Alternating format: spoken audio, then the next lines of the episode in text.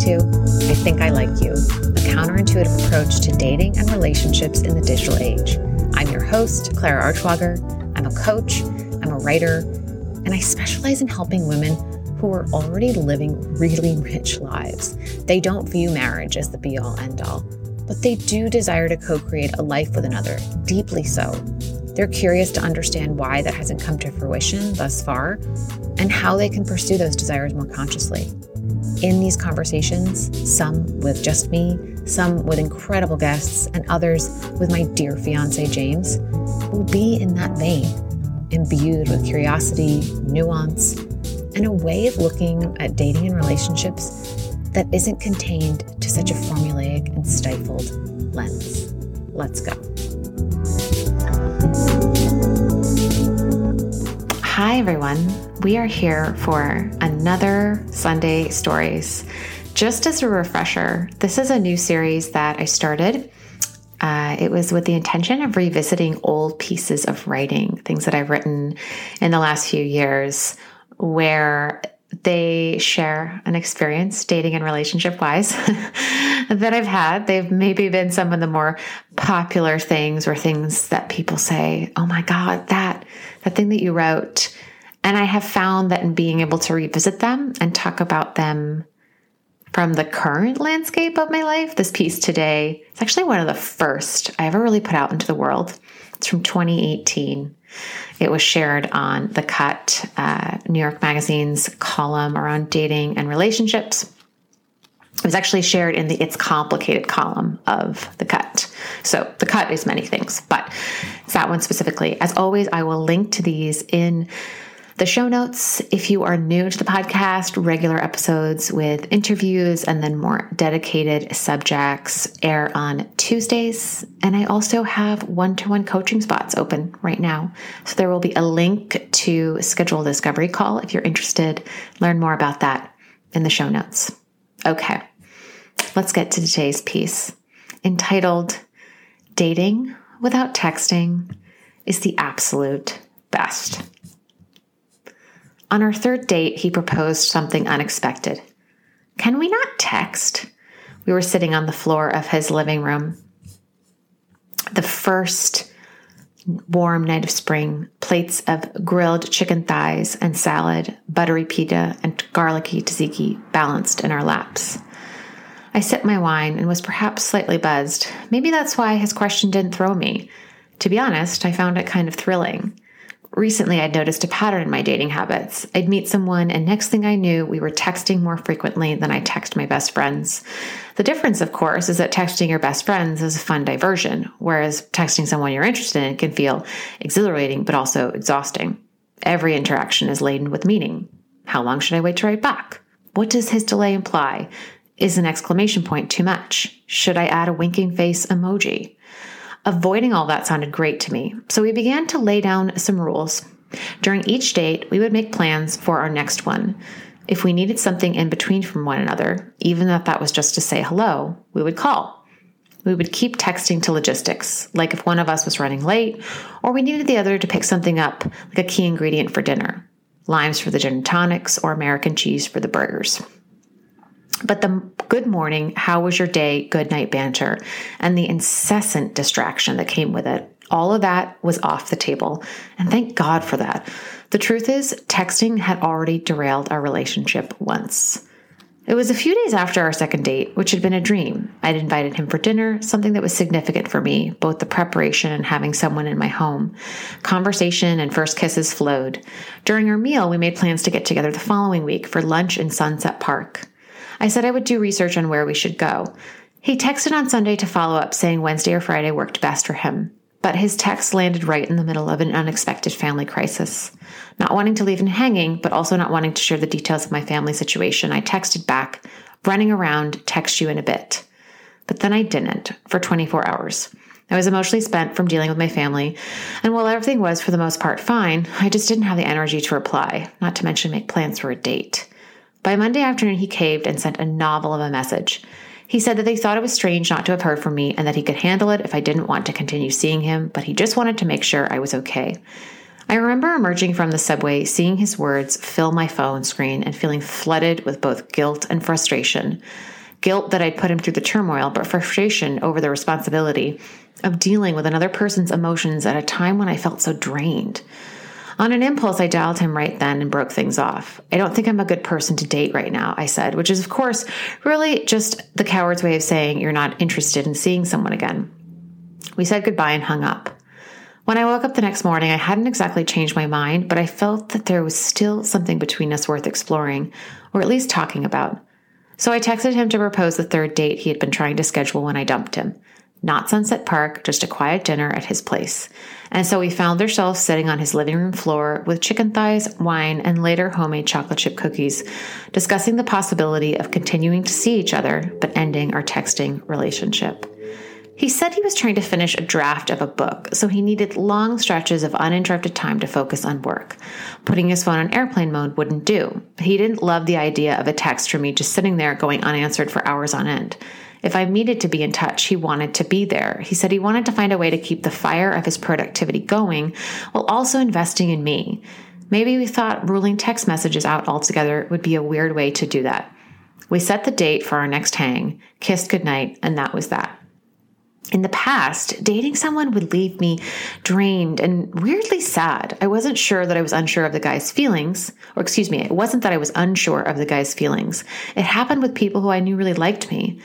Looking back, I think the sadness came from a subconscious knowing that the person wasn't right for me. But at the time, I didn't have the space to fully process that, in part because I was available at all times via my phone. Even if I didn't respond to a text right away, the message would be hanging over me and firing warning signs back in the other direction. Unlike a friendship, where not responding to a text for two hours or two days is acceptable. In dating, both the act of texting and not texting communicates something how fast or how slow you respond says something to the other person. By this time, I felt excited and energized. But this time, I felt excited and energized. With texting off the table, I found I could live my own life much more easily. I just made a career change and had a new block of free time. I was eager to use that time exactly how I wanted reading, writing, eating, cooking, and exploring my city on my own time. I was excited to be dating someone new but I didn't want that to overtake this crucial downtime for me, which I was using to gain clarity on the direction and purpose of my life. I spent my days exactly as I saw fit. And while I did, my mind wasn't filled with worry over when he would text or whether I should text him. My hand didn't reflexively reach for my phone a dozen plus times a day. Anticipation took anxiety's place. I was excited to tell him about all the things I was reading, seeing, and doing. I had so many questions for him. How was his week? How was his writing? What did he eat? What was he reading? There was so much to talk about. The less we were in touch, the better it was once we were together. Conversation poured out of us as if we had been turned upside down. We could barely keep up, often having to go back to complete a thought before jumping to the next subject. But most importantly, I could miss him.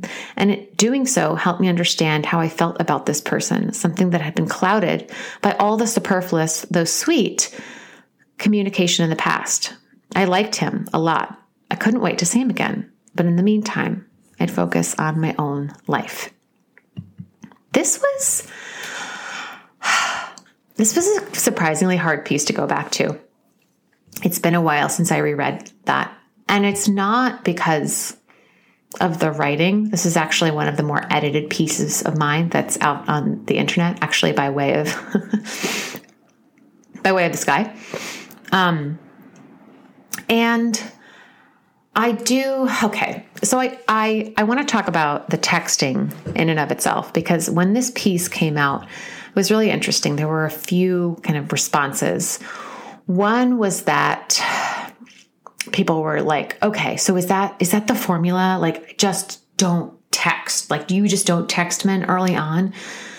And I was like, no, no, there, there, there's no formula. There was just a decision between two people to do something that served us both. We basically had a decision about our communication styles and the state of our lives and what we wanted, and it had to be honest and vulnerable in order to create an environment that we actually wanted to get to know one another within. And I don't think I realized it as much at the time, but that tedium that anxiety, that waiting to see when someone will respond, the back and forth, it's like a roller coaster. It's I, I can like almost bring my body back to those interactions with dating situations with men in the past, and I'm like, oh man, it felt you, you'd see their name pop up, and it was it was just like an explosion, like a high, and then it would just dip and up and down and all the things.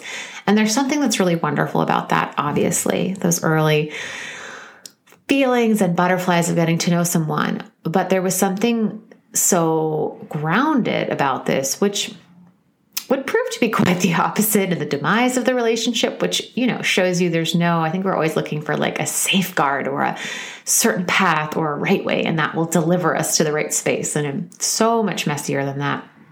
But it was really interesting for me how people latched on to that as like, okay, so is this the formula? Is this the way you do things to make it all work out? And I was like, no. I just did this with this one person and and that's and that's what worked. The other piece of things was there was a very popular podcast at the time. I think it was part of, I think it's still around, but part of the Betches Empire, B E T C H E S. And they spoke about this article because it went viral. And they were straight up convinced that he was cheating on me. So he they were like, "Nope, this never happens. This is a cloak, this is a mask. Like this guy is cheating and he just doesn't want her to know that he's seeing another girl." And that was really fascinating for me because it, couldn't have been farther from the truth. It was really genuine this decision we both made. But it actually really made me sad for the state of humanity. Like that's what we think, you know, we're so quick to assume the worst or kind of pigeonhole at least in this case, men in a certain way, know, maybe men and women, but that reaction does stand out to me. And that felt really unfortunate and kind of small to me. Now, it's interesting because I talk about in this piece how having that space in between helped me get to know him or make a decision as to whether I did or didn't like him. I mean, I was going to date this guy either way. This is the guy that also relates to the episode, The Relationship That Broke Me in All the Ways I Needed to Be Broken. And it also relates to last week's uh, Sunday Story series, where I talk about the experience of missing him and, and convincing myself he was coming back, kind of because I needed to convince myself he was coming back. And then when that all shattered, what it really broke open in me. But I think the reason why I said it was hard to go back to this and it's almost like reading reading an old journal except it's for all to see on the internet where those words were absolutely true at the time. Like it felt really healthy and wise and thoughtful just good to be setting up this type of communication but or making the plan that sounds so formal setting up this type of communication. Making a plan going on a date and then be like okay here's our next plan. Um now I'm like, I don't know about that, you know, in the sense of not communicating, because I think if we had communicated a little bit in the in between, there might have been elements of his personality that were more red flags to me that would have come out sooner rather than later. But I was so enamored. This was uh, very much like um, a textbook empath narcissist. This butted up against a lot of my paternal wounds. It really forced me to look at that a lot of stuff there. He very much um, kind of scratched this itch of a father figure in terms of the way he kind of supported me. He supported my work. He made me feel really special about myself. And this is not at all to say he's, you know, we're just two people who ran into each other in in love. It's he's not he's not a villain. Um, it's it's more just the nature of what he he gave and and what I needed and sort of lapped up and and vice versa. But I wonder if we had been a little more in touch on the day to day, had we that I would have seen something different, but I didn't and it wasn't. And I loved this piece and I needed to date this person. And it's easier to say, you know, five years later, post shattering heartbreak. But the really cool thing, and I think this was one thing I wanted to bring up in the context of this piece, was he played a really integral role in me stepping into my identity as a writer and getting my work out into the world. And so when I first met him, I was, I think our first date was the last day of my corporate job, like the job I had in marketing before um, I was the head of marketing for a tech company, a startup. We were a fitness app and I had started with them a few years ago. I was the third employee. And by the time I left, we had over 100 employees. And so I was leaving that, and I had just met him. And oh, let me come back to this. I'm like, where was I going with this whole subject matter? Ah, yes, the writing. So I had written a lot I had started writing about my dating experience a few months prior when I was in a yoga retreat in Bali. And I had these like, this is what I often will say to clients. It's like when we have a thing within us, and it doesn't have to be writing, it could be a project, it could be a trip, it was it could be like a thing we feel called to do. I often feel like I'm like, you need to move towards that thing because that thing informs who you are as a person it could be changing jobs. It could be moving apartments. It could be changing cities, like whatever it may be. Um, but that thing and doing the thing informs who you are as a person and the nature of your life. And the person you become by way of doing that thing corresponds to the nature of not just your all your relationships but your romantic relationships. I often see women who are like let's say in a job that they know so deeply and they've known for a while is not in integrity, is out of alignment. And that can be a very privileged thing to say because I get like just, you know, needing a job and, and sticking with that job and it, providing the financial means and health insurance and all that jazz that you need. So I, I want to preface it by saying that. But it's more about leaning into this greater thing that needs to be birthed. And for me, I knowing he was a writer, I started writing and just sharing my writing with him. Initially, it was almost a way of saying, let me just show you all like the dark and messy parts with myself. I also shared about my eating disorder, my history with my eating disorder. There's another piece over on shape.com that came out of the same experience. And then there was, oh, there was another one on the cut. I'll link to them all. Maybe I'll read them all at one point. But either way, dating him really helped me step into this part of myself. And it also actually showed me what a skill I had at writing. And he also taught me a lot about writing because he was a very skilled writer and he was a very skilled editor. And if you are a writer, if you work in editorial, you know like how how much a good editor can really help you. And so he brought this part of me to life. It's it's it's not to give him credit, but I, I see it more as like, and I see it so many different facets, but these individuals that serve as catalysts and markers along our journey it was by way of this writing that that I then got a book agent. It was by way of this writing that I then started um, putting together book proposals and pitching books, and I'm still in that journey. You know, so it's not to say, oh, it was all fine and the pain was worth it because he taught me I was a writer. Yes and no. I just find a lot of solace. And it's easier, of course, on the other side, right? But a lot of solace in being able to look at the individuals in our lives in this way, especially when we can get set, stuck in such a state of like, but I need to find the person I'm going to share my life with and marry now. And a lot of times, what I think is like, no, actually, you need like, a fair number of people to like knock you into who you are. And by knock you into place, I, I by no means mean anything physical. I kind of mean like wake you up to some shit within yourself because this was a beautiful relationship in certain ways and it was also a really toxic relationship in certain ways. And it was all of that that cracked open so much in me you know, I had um, a client this week who she's had this new friend come into her life who's single. And I said to her, I was like, How is this new friend such a gift to you? And she was like, Oh, well, she's getting me to do this, and I have support in this, and I feel less alone in that, and all the things.